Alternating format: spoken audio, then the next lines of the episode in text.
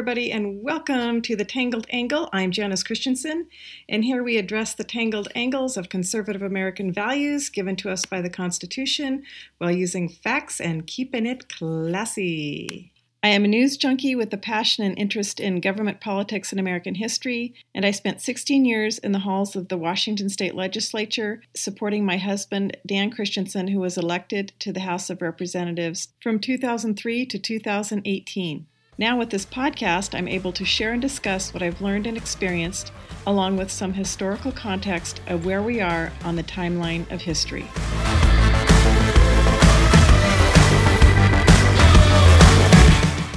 I am having a great summer. We have traveled, my husband and I have traveled through Arizona, Utah, Idaho and Washington. We flew to Minnesota and back for a family reunion, and the, so many people are in airports, on the highways, at rest stops, gas stations. It's incredible. People are out celebrating an open country, at least in the red states. They are happy. There's campers and boats and RVs and trucks, and the national parks are full. The gas stations are full. It is so fun to see everybody out after we all stayed home last year and couldn't vacation. So I just want to give you some hope. If you have not left Washington state in the last year and a half, you really need to travel and see the freedom of the red states, the freedom, the openness, the just the happiness going on out there. The lakes are full of boats, the campsites are full of RVs. It's wonderful. The red states are wide open and their economies are booming. Well, today I would like to talk about gaslighting and another tactic of the left. What is gaslighting? It's really been in the news a lot and it's been all over oh, we're being gaslit, and the left is stirring up people by using gaslighting. And I just thought I would dive into what is gaslighting? It is a form of psychological abuse where someone or a group of people makes someone else question their sanity, their perception of reality, or their memories.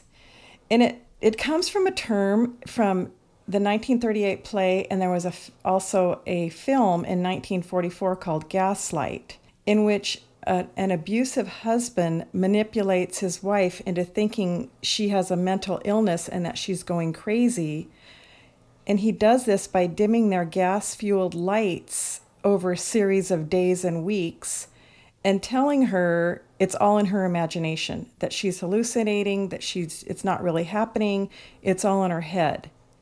And over a long period of time, he dims these lights and then tells her it's her problem, and then tells her that no, no, no, it's just your imagination, it's not really happening. And so this is a tactic of the left to gaslight people and to tell them, oh, no, no, what you're seeing in plain sight isn't really happening. What you think might be happening isn't really happening. It's you're the you're the crazy one. You're the one imagining things. You're the one making it up in your own head. And it's really confusing to the person because they're thinking, "No, wait. Am, am I going crazy? Is it my problem or what what's going on here?" And this is a classic tactic of the left. In one of my earlier podcasts, I talked about the strategy of fatigue, which is another tactic of the left to wear down the God fearing, law abiding citizens into getting them to do something that they don't want to do. And so this is another tactic of the left is called gaslighting. So what is the benefit of gaslighting? What is the goal? The goal is to cause confusion uh, cause a lack of clarity, muddy the waters in someone else's thinking, to get them to question their own values and their own morals, and to get them to change their minds and make a different decision away from the truth, away from what is true and right and good. And this is employed so those on the left can get away with their deception or try and get away with it, and to sway public opinion to accomplish goals that are less than honest and the ultimate goal of the gaslighter is they want to control people. And we've really seen this gaslighting play out over a lot over the last year and a half through the COVID ordeal that our nation's been through. And one example is last summer, the summer of 2020, leading up to the election between Donald Trump and Joe Biden were the Antifa riots and the fires, the tearing down of statues, the looting, the burning of many major cities in our nation, even right here in Seattle. And the left has destroyed many cities. Crime, murder, and drug usage is at an all time high in these cities. And the left, who controls these cities, hasn't done much about it. You know, they've talked about defund the police and all these things that are tearing down our cities. But on January 6th, when people rushed the Capitol building and one police officer was shot, the left has gone into hysterics over this event. It's constantly in the news, and some of these nonviolent protesters that were at, that were at the Capitol that day are still in solitary confinement awaiting a trial seven months later. And the mainstream press has been gaslighting us all this year about it, trying to get us to believe that what happened at the Capitol on January 6th was somehow far more serious and far more threatening to our country than what happened for months and months in our major cities leading up to the November election. They're trying to get us to believe that somehow what we saw in the news all last summer, the summer of 2020, is not that big of a deal compared to the January 6th day at the Capitol, so they can carry out their socialist Marxist goals that they have for the United States of America. It's getting the attention off the real problems and onto something that is a lesser event to carry out their goals of being in control. And it's really blowing smoke in our faces. It's insulting our intelligence. They're trying to tell us, we on the right, that we're the crazy ones. We're not we're the ones not seeing reality clearly. We're the ones that who have misunderstood what's happened, and we're the ones who are mistaken and misinformed. This is gaslighting.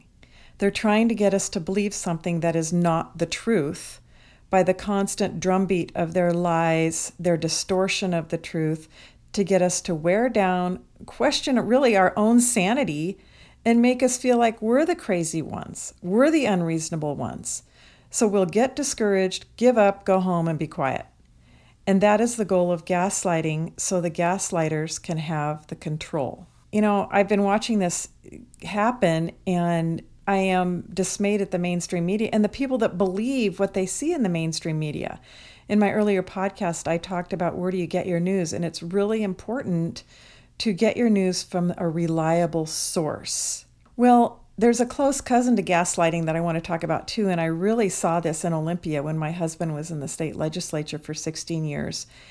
And what the left does is to label someone on the right what they are they label people on the right what they are on the left to get away with what they're trying to accomplish. And so I'll just tell you this made up story to get my point across. For instance, let's say we have a racial bigot on the left who is pushing critical race theory in the public school system.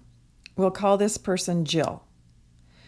And Jill is on the school board and she's a racist through and through. And somehow Jill has gotten herself onto the school board and wants critical race theory to be taught in the public school system, which is neo Marxism. And she's a leftist trained Marxist, and now she wants to infect the children in the school district with this garbage and indoctrinate the next generation of school kids with her leftist thinking. She hates America, she hates the Judeo Christian ethic that the United States was founded upon and she probably also hates men.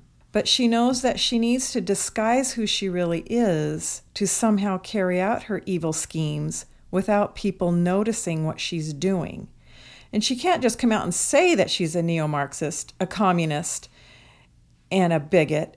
So, in order to avoid or deflect anybody calling out who she really is, she begins the attack. So, let's say we'll enter Joe and we'll say Joe is a parent, a concerned parent, and he wants his children to be taught the Judeo Christian ethics of honesty, integrity, loyalty, and virtue.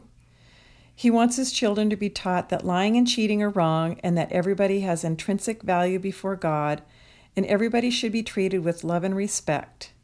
He wants his kids to be taught the accurate and amazing history of America, how our country was founded, and that his kids would learn about the Constitution and the Bill of Rights, how great America is. And generally, Joe wants his kids to learn morals of respecting others and treating other people on the basis of their character, not on the, their skin color, as Martin Luther King taught. But Jill, who's the leftist socialist on the school board, realizes she's going to have to confront this caring parent named Joe so she begins to come out and attack Joe. She calls him a bigot because he's hurting her feelings, because he doesn't agree with her. And so, to avert the real truth from coming out, Jill launches an attack on Joe, calls him a racist, a prejudiced bigot. Goes she goes on the offense first before Joe can come out and tell his side of the story. Now, what typically happens in this story is we on the right, who Joe here is on the right, if he takes the bait, which many on the right do, because he's caught off guard and he's shocked and he doesn't yet realize he's in a war with the public school system for the hearts and minds of his children, Joe goes on the defensive and to defend his character, stumbles and fumbles his way through a response, says, No, I'm not a bigot. No, I'm not a racist. He's shocked and surprised by her sudden attack on his character. Joe does a poor job of clearly explaining himself, and thus Jill comes out with the upper hand and controls the narrative. She happily moves along now that Joe is angry, confused, possibly hurt. He looks like he's on the defensive, defending something he did wrong. And the whole time, it is Jill who is the evil, conniving racial bigot. Jill may even bring in, pour on the tears here. She'll say lots of emotional statements like, Joe's trying to hurt me, maybe accuse him that he really wants my spot on the school board. And she'll throw out other lies amidst tears and a, really a temper tantrum and a fit of emotion, trying to pull everyone else in with her dramatic displays of emotion, saying Joe is a bigot and a big meanie and that he's a bully and hurting her reputation and her feelings. And all the while, it is Jill that is the evil one in this story. She has called him what she is, and she did it first to control the narrative. And now Joe hopefully will wise up to her, but typically, those of us on the right, we're now shocked, we're surprised, were rendered completely useless, hopefully only in the short term, by her tactics, by those of the tactics of the left. So those on the left call us the names and put the labels on us that they are. They are just revealing who they are, but they need the upper hand, so they come out swinging first. They want to get a hold of the conflict first and try and be in control of the narrative. So if they call someone else a bigot first or a racist or something else, it gets the attention off of them and the focus and the camera goes on to Joe who's trying to defend himself. You know, when my husband was in the Washington state legislature for those years, we called these wife beater questions that the press, the left press, would rush up to a legislator and ask them a question like, How often do you beat your wife? Well, first of all, this is an absurd question, and there's no good way to answer this question. Because every single answer to this question, if somebody even tries to answer it, is put on the defensive. You look like you're defending something you did wrong, and you have lost the argument, you've lost the control of the situation, and you're not on the offensive. Typically, from the press, you would expect a question to be about what do you think about the budget? What's your stance on such and so bill? What's your opinion about such and so topic? Instead of those questions, they would ask these emotionally charged accusatory questions. And this is what we called wife beater questions. So, you know, what is the solution? Well, the solution is to be prepared for the Jills of the world who will quickly tear into anybody on the right, knock them off their balance, get control of the discussion, and cause really the good people in this scenario to get discouraged, give up, give up the fight, be quiet, and go home, which is what they want. So how do you answer these false accusations and you know what how do you avoid this? How do you avoid, being gaslit? Well, the short answer is you don't answer. You completely ignore them and you be, go on the offensive right away. You state the truth. You list your goals. You list you talk about history. Your comments and your responses are given with clarity going forward. You don't even answer them. You spend all your time stating who they really are, what their agenda is, and expose the truth of the situation. Don't even give them the time that they're desiring to get a hold of the discussion. You start with truth and keep going. And typically, if you are in front of a school board who disagrees what, with what you're saying, they might even try and shut off your microphone. But that's okay. Keep talking. Keep talking. Keep meeting with other parents. Keep speaking the truth. So, to wrap up this podcast, don't be gaslit. Realize what they're doing is they're trying, it's the old magician's rabbit trick. It's like, oh, look over here, I'll pull this rabbit out of a hat to distract your eyes away from what the magician is doing to pull off his magic trick. You got to keep your eyes on the truth. You got to keep your eyes on what is real and don't let yourself be distracted by the gaslighters. And it's the same thing when when someone on the left calls you what they are, just be ready for it. Be ready for their tactics and just launch in with the truth, ignoring their questions. So I hope that helps you understand what is gaslighting and to remember that the left calls us on the right what they are.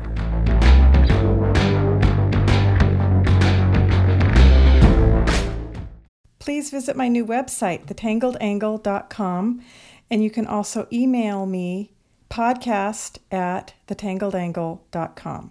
That's podcast at thetangledangle.com.